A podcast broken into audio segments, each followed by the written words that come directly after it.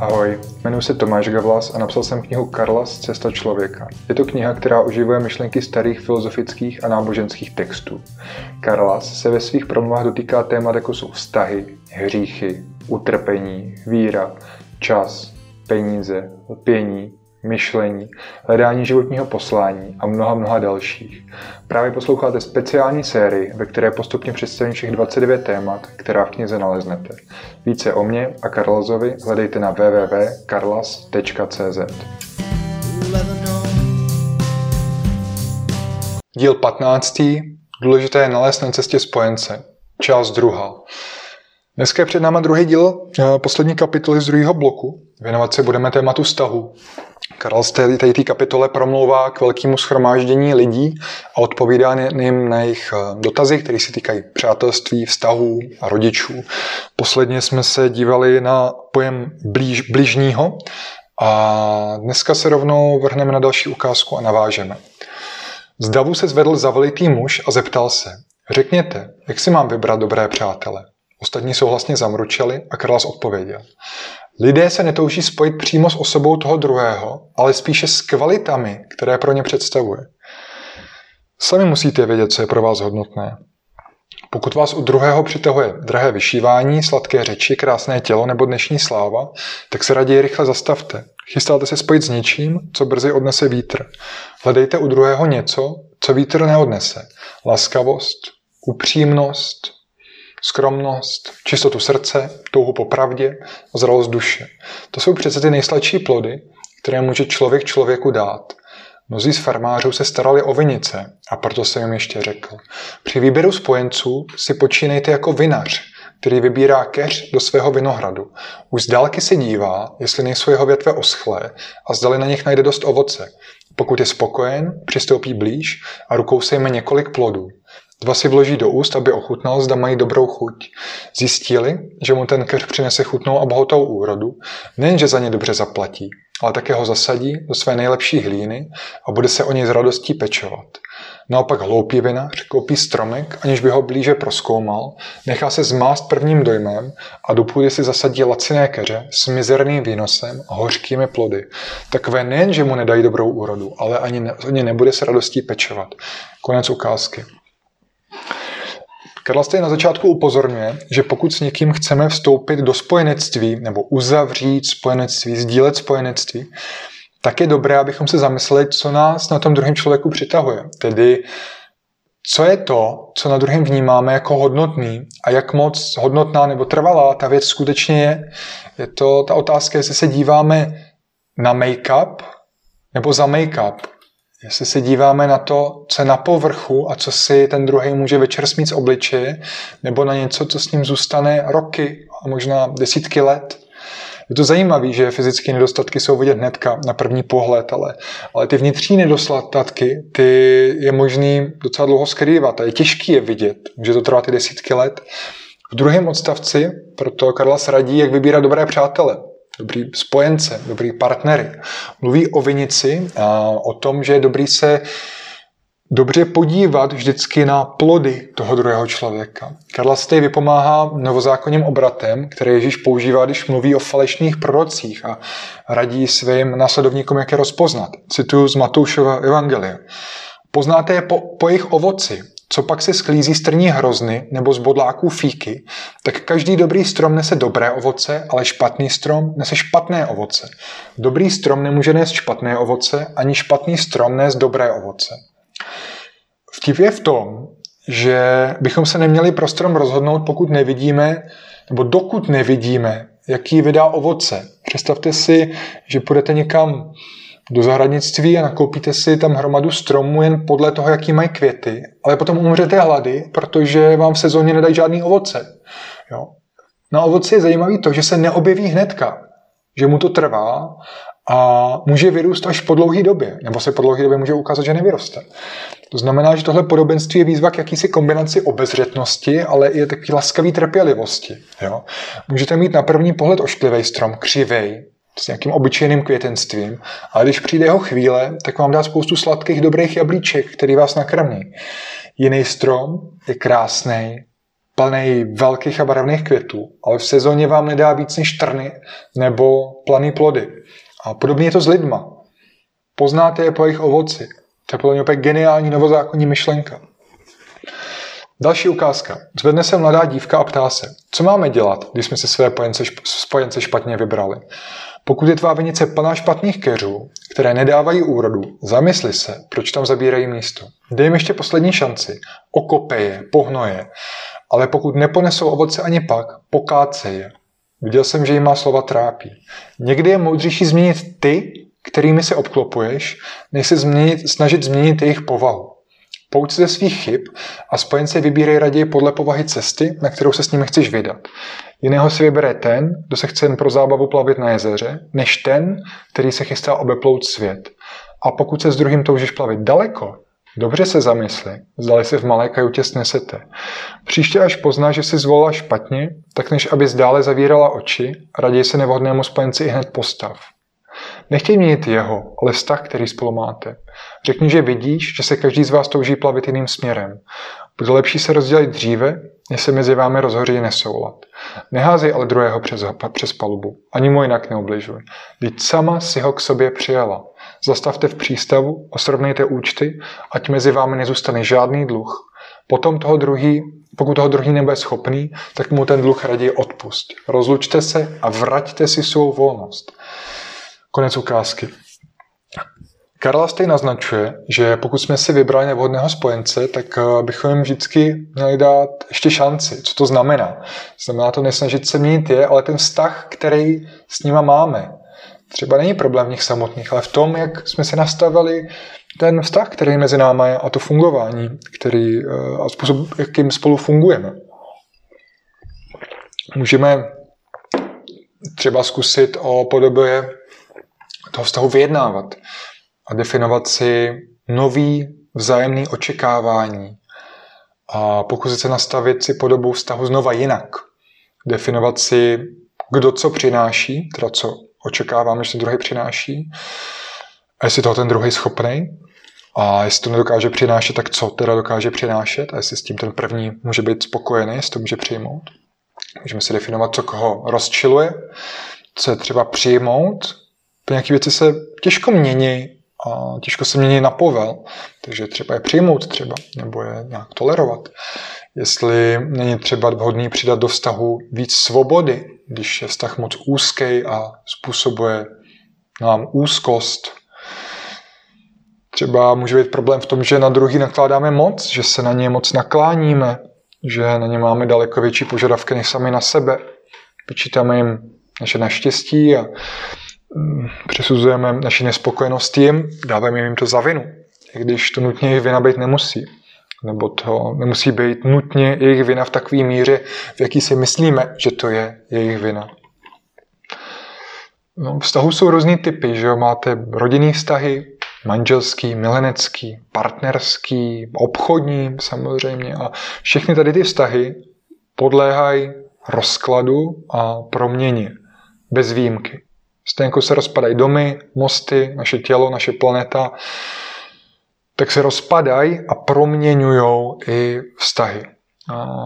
Karlas to říkal, lidé se v průběhu společné cesty mění. Mění se jim hodnoty, mění se jim priority, mění se jejich zdravotní i finanční situace, mění se povinnosti, které mají, záměry, které mají, jejich cíle se mění. A je moudrý a důležité to vnímat. Vztah je proměnlivá vazba mezi dvěma neustále se proměňujícíma lidma, nebo i mezi více lidma. Ale ty změny se prostě nevyhneme. To znamená, je hloupý vyčítat někomu, že není někým, kým byl včera. Protože prostě změna, svět se proměňuje. Karel věří, že ale často existuje šance, aby ten vztah přenastavil, abychom dokázali tu změnu přijmout a nějaký, nějaký akceptovali a integrovali do toho vztahu bez nutnosti ten vztah nutně ukončovat. Jo, jak se říká, kvůli prasklý žárovce přece hnedka nebudete vyměňovat celý dům, ale občas Občas eh, to nejde. A je třeba vyměnit celý dům. A pokud se člověk ujistí, že není jenom rozmazlený nebo v nějakém stavu, kdy neví, co chce, což je mimo jiný dost často možný a druzí nám skutečně brání v tom žít dobrý život, tak uh, bychom měli zvážit, jestli má smysl s nimi sdílet další cestu. Karol říká, někdy je moudřejší změnit ty, kterými se obklopujete, než se snažit změnit jejich povahu. Občas je lepší se prostě s druhýma rozloučit a pokračovat dál o samotě, než pokračovat s někým, s kým máme zcela jiný pohled na svět a navzájem se jenom pomalujeme nebo ne zpomalujeme, jenom si ubližujeme a ničíme naši schopnost žít život smysluplně a plnohodnotně. Stává se to a proto Karlas říká, že když se rozhodneme eh, s druhým přestat sdílet cestu, tak to neznamená, že bychom ho měli hodit přes palubu. Říká, neházej ale druhého přes palubu, ani mu jinak neobližuj. Teď sama si ho k sobě přijela. Zastavte v přístavu a srovnejte účty, ať mezi vámi nezůstane žádný dluh. Pokud toho druhý nebude schopný, tak mu ho raději odpust. Rozlučte se a vraťte si svou volnost. Karlas tu navrhuje, ať vnímáme, že že jsme s tím člověkem, s tím naším partnerem, ať je v jakýmkoliv vztahu, že jsme s ním svobodně, že jsme ho sami přijali svým záměrem, svojí volbou. Jo? S rodičima, s dětma je to těžší, ale to jsme procházeli minule. Jinak to ale bylo vaše rozhodnutí s tady tím začít randit, s tady tím začít podnikat. Jo? Už to není tak, že by tady svazky domlouvali rodiče, už si je domlouváme sami. A proto Karel říká, přijměte zodpovědnost za ty věci. Srovnejte mezi sebou účty a pokuste se vymazat dluh, který mezi váma vznikl, jestli nějaký vznikl. To je důležitý. Pokud jste měli něco společného, tak se rozdělte. Pokud máte společnou odpovědnost za něco živého, domluvte se ve prospěch toho živého, ať už je to dítě, pes nebo kočka nebo kitka. Rozdělte si tu svoji odpovědnost. Dobře, přečteme si další ukázku. Z davu vyšel silný muž Sekera, na jeho opasku napovídala, že pracuje v lese. Karlazy, povězte mi ještě víc o tom, jak si mám vybrat dobrého spojence. Stále přemítám, jestli se na cestě vydávat sám nebo s druhými. To je dobrá otázka. Karlas odpovídá, chceš jít rychle, tak jdi sám, ale jestli chceš dojít daleko, tak cestuj s druhými. Vždy pokud jdou dva, pokud jdou dva a jeden padne, druhý ho zvedne. Když ale padne osamělý, tak dozvodne jeho. Blízkých spojenců není třeba mnoho.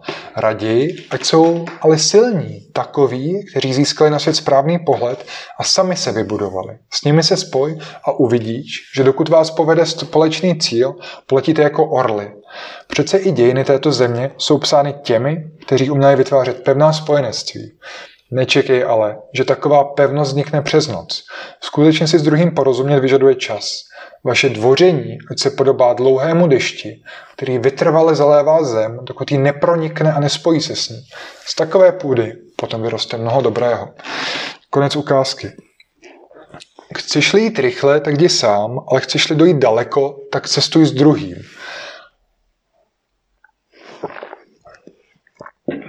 To je věta, která je inspirovaná africkým lidovým rčením a věta, vždyť pokud jdou dva a jeden padne, druhý ho zvedne, to je zase věta, která pochází z Bible, z knihy Kazatel. Jo, a obě tyhle věty naznačují, že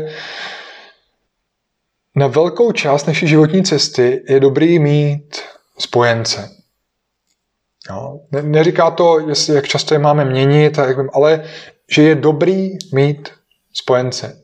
Jen málo lidí, opravdu málo lidí, dokáže být skutečně samo a nikam nepatřit. Jaký si máme vybrat spojence? Karel říká, že v základu ideálně takový, kteří jsou samostatní, zná vnímají koncept svobody a zodpovědnosti, sami stojí pevně nebo relativně pevně na nohou, mají správný pohled na svět, snaží vidět věci tak, jak skutečně jsou, reálně, tak, jak skutečně jsou, a kteří mají třeba nějaké zkušenosti. A vlastně na této otázku odpovídá už ta otázka předtím. Poznáte je po jejich ovoci. Vybírejte po ovoci. Dobře, další, otázka, další ukázka. Na co si mám při hledání spojenců dát pozor? Král odpovídá. Pokud budou vaše základní morální a politické hodnoty odlišné, je pravděpodobné, že časem vznikne nesoulad. Budete jako kůň, jehož přední nohy chtějí dopředu a zadní dozadu. Takového koně ale nikdo nechce, protože v každém závodě prohraje. A co když si vyberu dobrého spojence a přesto mezi námi na cestě vystanou spory? Pak se spolu utkejte slovy ale jen za účelem, abyste z toho těžkého zápasu stvořili něco ještě krásnějšího a posílili tím smysl vašeho spojenectví. Nestůjte sami proti sobě, ale proti problémům, které vyvstanou, protože jen tak budete v přesile a zvítězíte. Jo, takže Karel se tady obrací a říká jako, ne jak si vybrat spojence, ale jaké spojence si nevybírat. A říká tady, pokud budou vaše základní morální a politické hodnoty odlišné, tak je pravděpodobné, že vznikne nesoulad. To je vlastně původní Konfuciova myšlenka. A tady politické hodnoty neznamenají nutně, že jeden volí Trumpa a druhý Hillary Clintonovou. Politické hodnoty jsou, jestli ty člověk uvnitř konzervativní nebo liberální, jak je ve svém životě ochotný riskovat, jak vnímá správný podíl lidské svobody a zodpovědnosti. Jo? Tady je zajímavý vlastně, že i to, jakou má člověk politickou příslušnost, jakou máte politickou preferenci, to znamená třeba nějaký základní rozdělení v tom, jestli jste konzervativní nebo víc liberální, je nám vrozený. Jo? Je to nějaká součást našeho vnitřního rozhodovacího kompasu. Je to, je to něco, co je determinované, což je strašně zajímavé. Věnuje se tomu dokonce i obor uh, genopolitika a samozřejmě evoluční biologie, tady to téma řeší.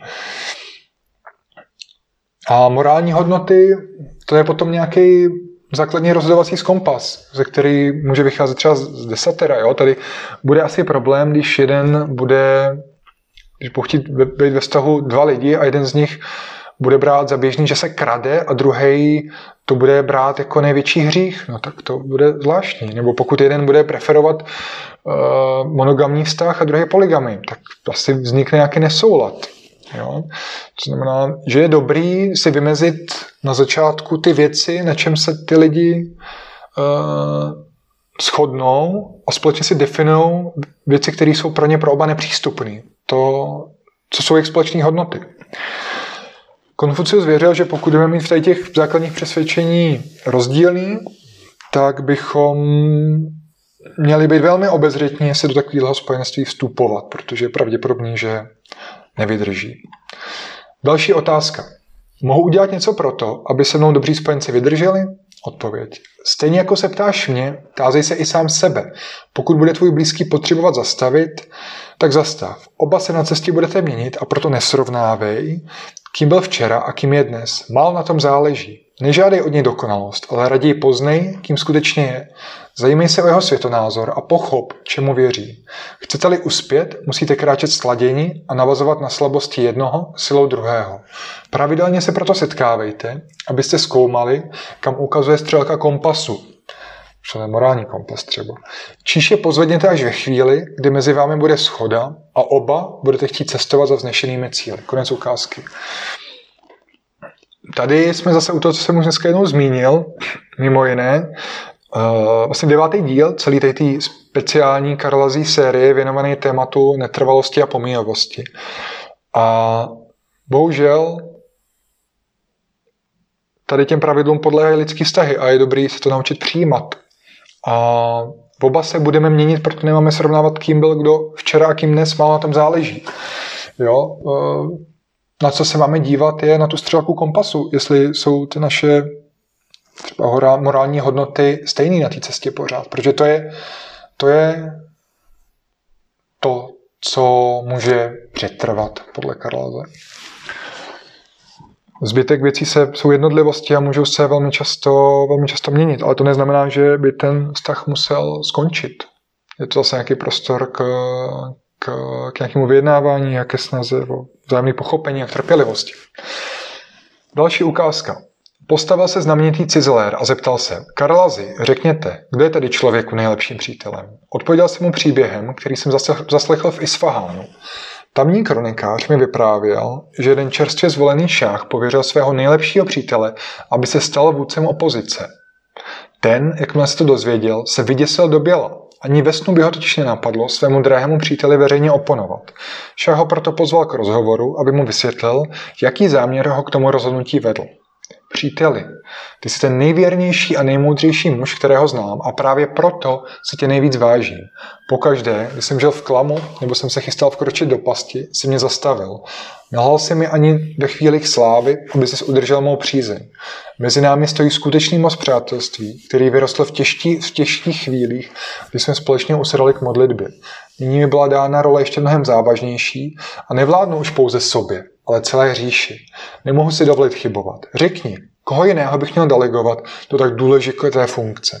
Koho bych měl, kdo by měl oponovat mým názorům? Může to snad dělat někdo jiný než přítel, kterému nejvíc věřím? Krasně říká, dobrý přítel je ten, který bude správně soudit tvé šílenství. Když bude říkat, že vidíš draky, tak řekne neblázni. Když budeš chtít skočit, tak řekne neskákej. Když se budeš chtít pomstit, tak ti řekne nemsti se. Není jako falešný přítel, který tě navede na cestu, který by se sám vyhnul a pak by řekl, ano, tu jdi, tam je to pro tebe dobrý. Ještě se k tomu usměje a jakmile člověk projde, tak se za ním začne plížit a v temné ulici mu podrazí nohy. Uh, Dobrý přítel je upřímný a je správný oponent. Není to jenom stín, který kejve, když my kejveme. Jo, ten příběh o Šáhově je, myslím, dost rozumitelný. Karla Stej opravdu říká, že dobrý přítel spojenec je ten, který vám jenom nekýve na vše, cokoliv řeknete a nenadává na všechny, na které vy nadáváte.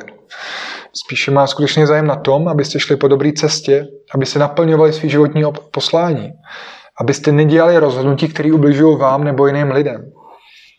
Je dobrým, dobrou opozicí vám, důvěrnou. Přijme vás takový, jaký jste a nejenom tu vaši sladkou část, ale i toho červa, kterýho v sobě nosíte. Je dobrým oponentem vašich myšlenek a když přemýšlí, tak přemýšlí za vás, je empatický, ne? nepřemýšlí ve svůj prospěch, přemýšlí ve váš prospěch a v prospěch ostatních lidí. Já jsem se tady ten týden viděl, eh, jsem byl na obědě s kamarádkou a vrtali jsme se v tématu vztahu, eh, ve kterém si myslím, že ta moje kamarádka má velmi nadstandardní životní, osobní i profesní zkušenosti. Určitě. Určitě rozhodně větší než já, dost možná větší než většina eh, z nás, který se tady u toho podcastu potkáváme. A došli jsme k tomu, že to není nic lehkého. A proč to není lehký mít takovýhle přátelé? Protože ve stazích je málo kdy prostor pro pravdu. To zní hrozně zvláštně, ale skutečně ve stazích s blízkýma lidma je málo kdy skutečný prostor na pravdu.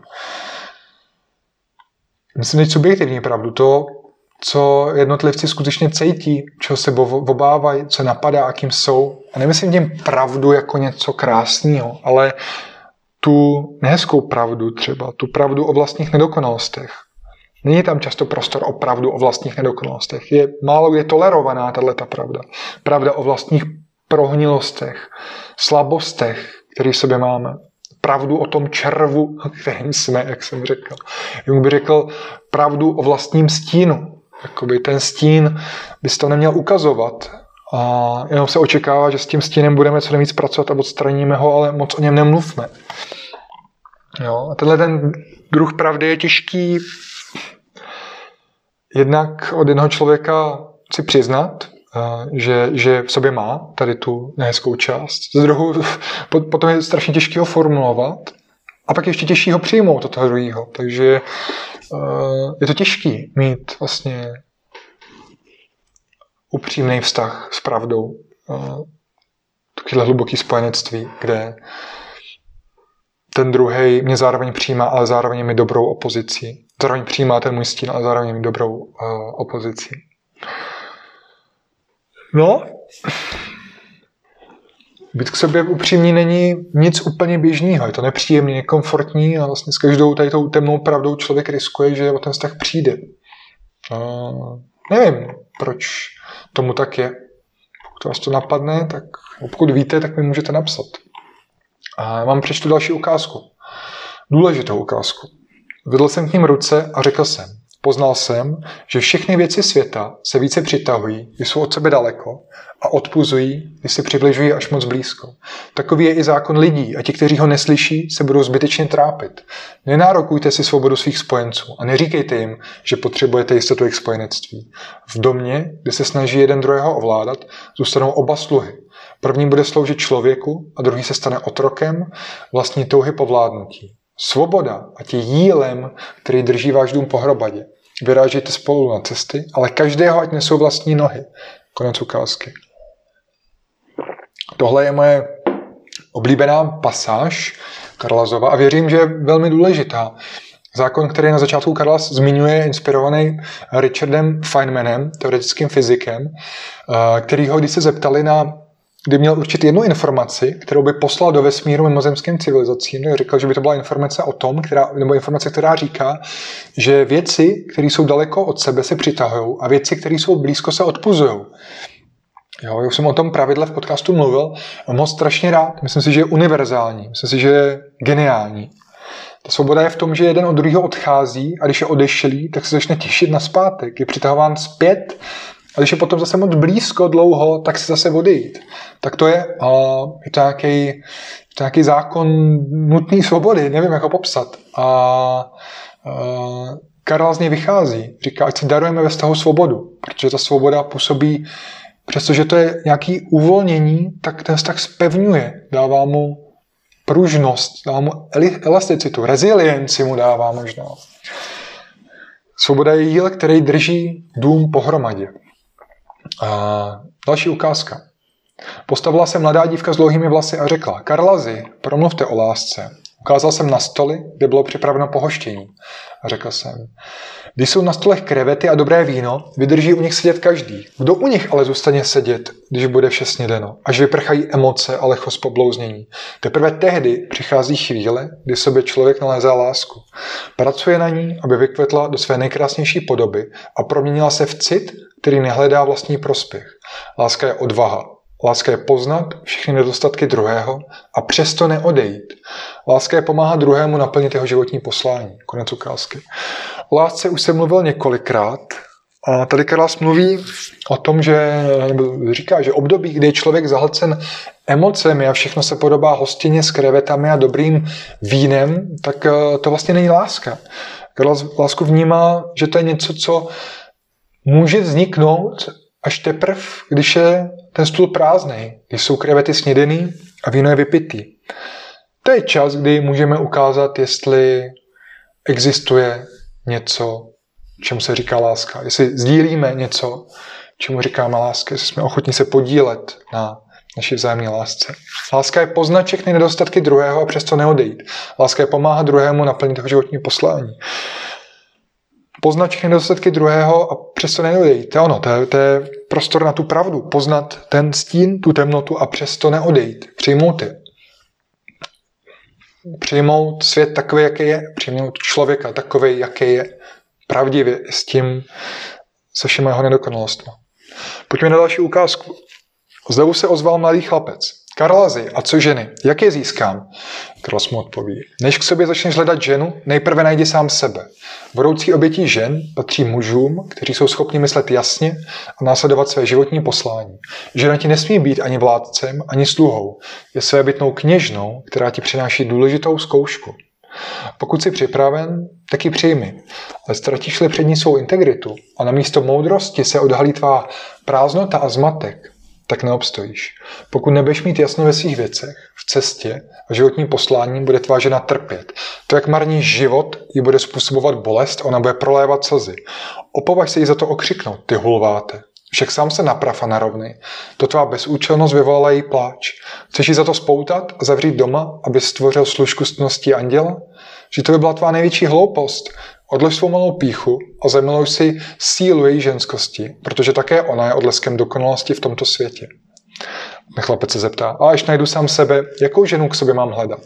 Karlas mu řekne, sotva přikáží svému srdci, aby se zamilovalo do ženy, kterou milovat nechce. Pokud ale můžeš, tak hledej takovou, která se nebojí tvých nejhorších démonů a jem stejně jako dobrý přítel, připravena pohlednout do očí a neuhnout. Té po boku. Těžké to je, protože málo je moudrých žen, stejně jako je málo moudrých mužů. Konec ukázky. To je takový de- de- dejdovský odstavec, částečně inspirovaný knihou Cesta pravého muže. Tenhle odstavec je v tomhle ohledu a v tom, že je to takový apel eh, na mužství částečně, takový výjimečný v Karlazovi. Já obecně moc nemám rád dnes populární rozdělování žen a mužů a přehnané řešení mužství a ženství.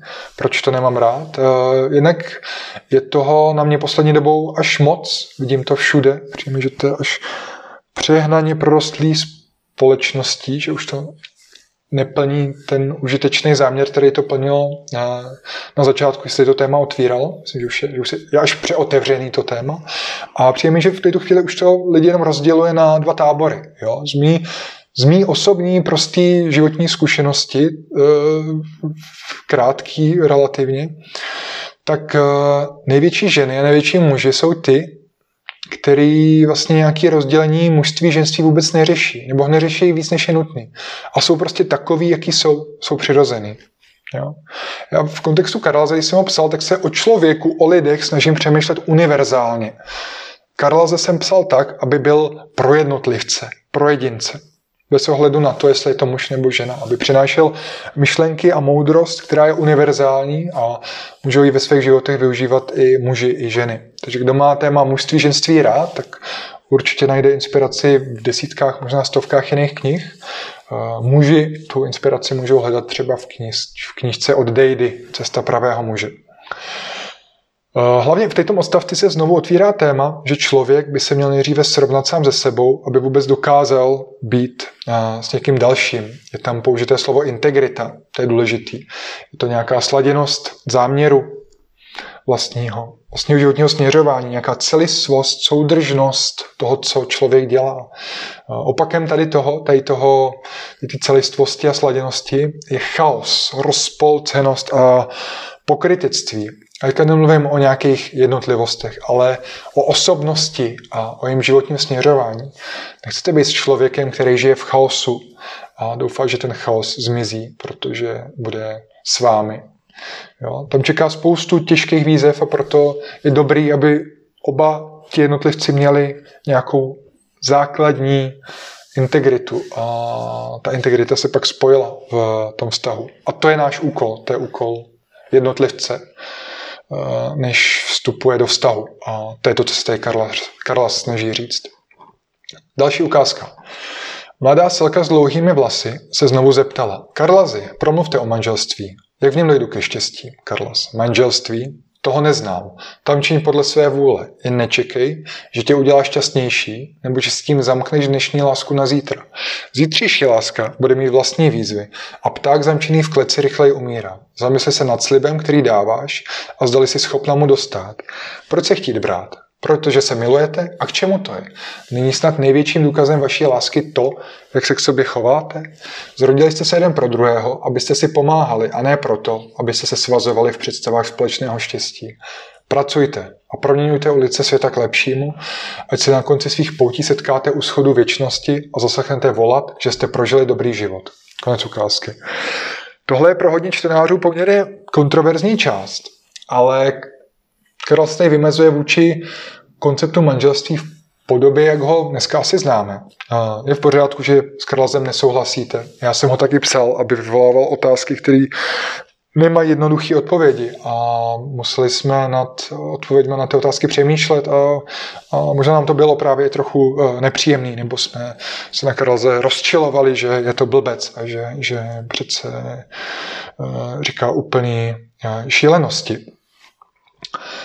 Ale přijde mi, že často samotné přemýšlení nad odpovědí je důležitější než ta odpověď sama. Jo? Přemýšlení nad složitýma tématama, abstraktníma otázkama, ehm, kontroverzníma otázkama nám pomáhá vůbec formulovat naše myšlení. Trénuje ho jako sval a posiluje ho, aby se dokázalo poradit eh, s různýma životníma situacemi, které k nám budou přicházet, aby o nich dokázalo přemýšlet co nejlíp a dokázalo se co nejlíp rozhodnout.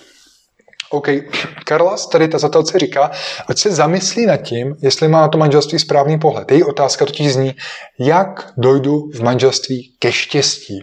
A Karla se tady relativně přímočarý, říká, za prvý, pravděpodobně tě manželství neudělá šťastnější, než v tuhle chvíli si. Takže od manželství nemá smysl čekat štěstí.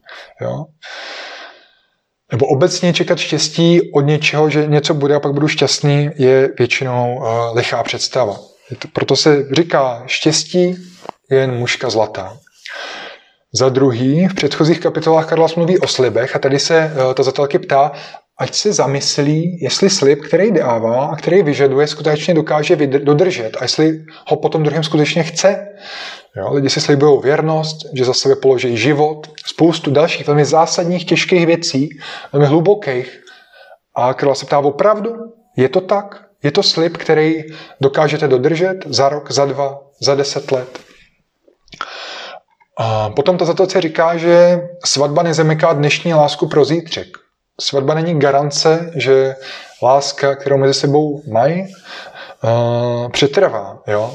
I když existují statistiky, na druhou stranu to musím říct, uh, že u párů, kteří jsou sezdaný, je nižší šance rozchodu, než u těch, kteří spolu žijí uh, bez sňatku. Jo? Výzkumy tedy pro vás, který chcete dlouhodobý vztah, tak fanděj sňatku. Je menší šance, že se rozvedete. Ale je teda otázkou, co to znamená tady ten výzkum. Možná to neříká, že uh, manželství je preferovatelný, ale možná to říká jenom to, že lidi jsou líní nebo se bojí vystoupit z nefunkčních svazků. Kdo ví? Nakonec Karla říká, že pokud ta tazatelka chce důkaz lásky, tak spíš než v manželství, slibech a prstenech ho má vhledat v tom, jak se se svým partnerem k sobě navzájem chovají na každodenní bázi. Protože to je ta realita, to je ten život, jaký žije. Ať se podívá na tohle, že v tom, jak se k sobě chovají, najde největší důkaz k jejich lásky. Dobře, přečteme si další ukázku. Viděl jsem, že jí ta odpověď nepotěšila, a tak jsem ještě dodal. Důležitější než manželství, zdá se mi pro tebe a tvého muže stát se spravedlivými rodiči.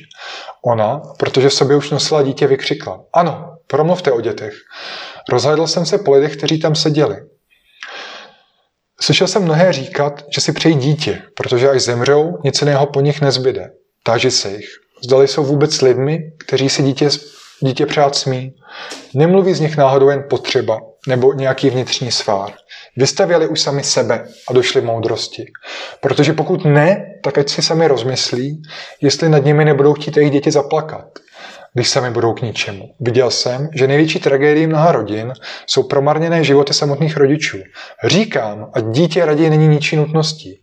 Nemusí být smyslem všech a stejně jako ne každý strom dá stejné plody, ne každé dítě musí být z masa a kostí. Konec ukázky.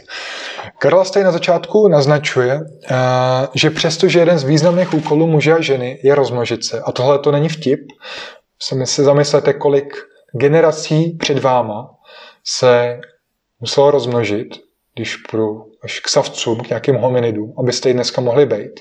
Jo. Stejně jako myši. Masaryk by řekl, že to patří ke kšeftu být člověkem se rozmnožit. Uh, jinak to nejde. Nejsme hermafroditní, když by to určitě uh, dost věcí mohlo uh, zjednodušit.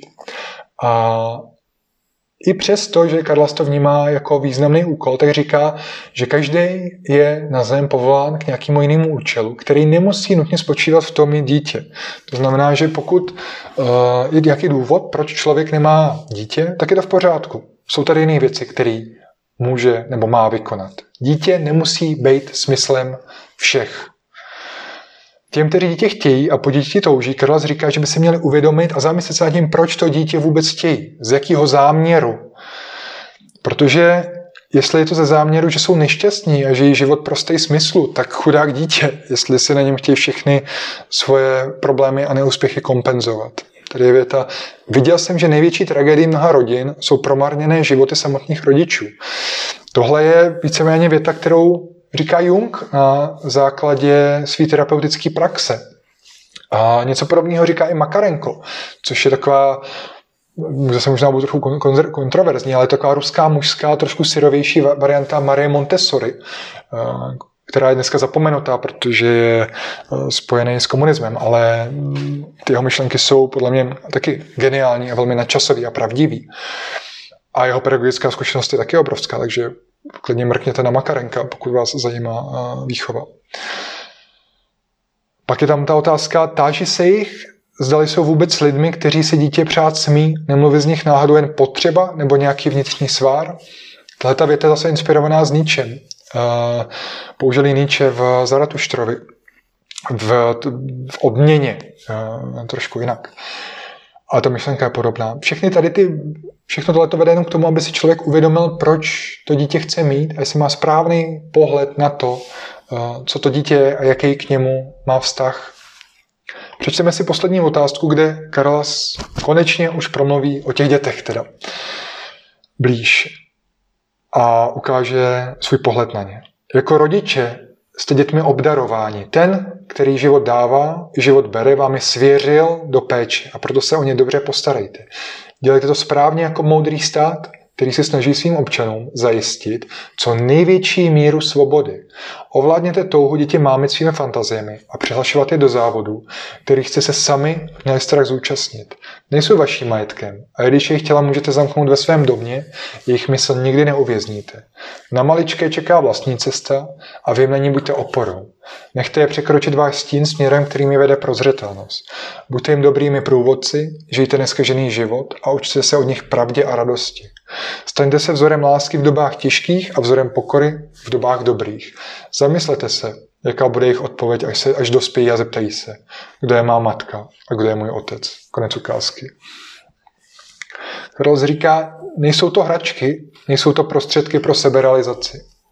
Rodičovství se podobá možná spíš službě než vlastnictví. Rodina je taková neziskovka vlastně. Služba těm, kteří k nám přišli. Na děti čeká jejich vlastní cesta, cesta, která vede do neznáma, což je dost těžký pro rodiče, ale kterou budou muset sami absolvovat. Barahu mi hezky řekla, jsme se povídali, že když máme děti, tak jsme zodpovědní jednak za naší cestu, možná ještě trochu víc, než jsme ty děti neměli, protože jsme příkladem, ale i za cestu těch dětí. A to do, do té doby nejsou schopní a odpovědní po té cestě kráčet sami. To je přijde moc hezký. Karla říká, že děti jsou darem, který jsme dostali. Zároveň říká, že jsme za ně zodpovědní a že přestože jsou darem, tak nejsou majetkem. Jsou spíš majetkem toho, který život dává, toho, který stojí nad cestou, toho, který je stvořil. Neměli bychom je proto v našem světě, v našem životě přihlašovat do závodů, kterých jsme se sami báli zúčastnit. Neměli bychom se na nich nic kompenzovat. Neměli bychom se nahrazovat věci, které se nám v životě nepovedly, které jsme nedokázali. Jo? Naše primární zodpovědnost je, aby děti přežili, samozřejmě, a zároveň, abychom je co nejméně poškodili. Karla říká, dělejte to správně, jako moudrý stát, který se snaží svým občanům zajistit co největší míru svobody. Asi nejhezčí text, který jsem četl o dětech, je už od několikrát zmiňovaného Khalila Gibrána, který napsal knížku Prorok. Pokud máte čas a neznáte ho, tak si ji najděte. Je dostupná i online zdarma. Najděte si kapitolu On Children, nebo o dětech. Přijde mi to geniální poetické zpracování. Vůbec nechápu tomu, jak to mohl napsat tím způsobem, jakým to napsal. A věřím, že se vám to bude líbit. Uf, uf, OK, 42 minut, mrzí mě to. Uh, tohle to byly dvě fakt těžké kapitoly pro mě, uh, možná trošku rychle proje, projetý, ale upřímně procházet pro mě kapitoly o vztazích bylo zatím asi to nejtěžší z celého Karlaze. Já vám nebudu nic nalhávat. Ve vztazích si sám myslím, že nejsem příliš dobrý, rozhodně ne uh, ideálem, který by byl hodný následovat. A uh, pokud bych měl sám označit svoji největší celoživotní challenge, tak jsou to vztahy. Takže doufám, že jste v tady těch dvou dlouhých dílech našli smysl. Klidně si je puste dvakrát, protože tam toho obsahuje fakt hodně. Klidně mi napište něco, co vás ke vztahům ještě napadá a je důležitý a zapomněl jsem na to a já to klidně rád nazdílím. Nebo to zahrnu do své další knihy. A držím vám palce, ať jsou vaše vztahy příjemný, buďte na sebe laskaví a pokud se vám to nedaří, tak uh, to přijmejte, no, že to není lehký. Vztahy jsou fakt možná jedna z nejtěžších věcí, která tady pro nás pro lidi je. Tak ahoj. Inspiroval jsem vás dneska něčím? Pokud ano, tak mi udělá velkou radost, když budete podcast dílet se svými blízkými na sociálních sítích. A pokud vás témata, o kterých jsem dneska mluvil, zajímají víc a Karlaze ještě nemáte, můžete ho teďka získat se slevou. Když košíku na www.karlas.cz zadáte kód podcast, to vám z nákupu 50 korun. A to už je dnes vše, já se těším zase příště a zatím vám přeju šťastnou cestu. I wanted to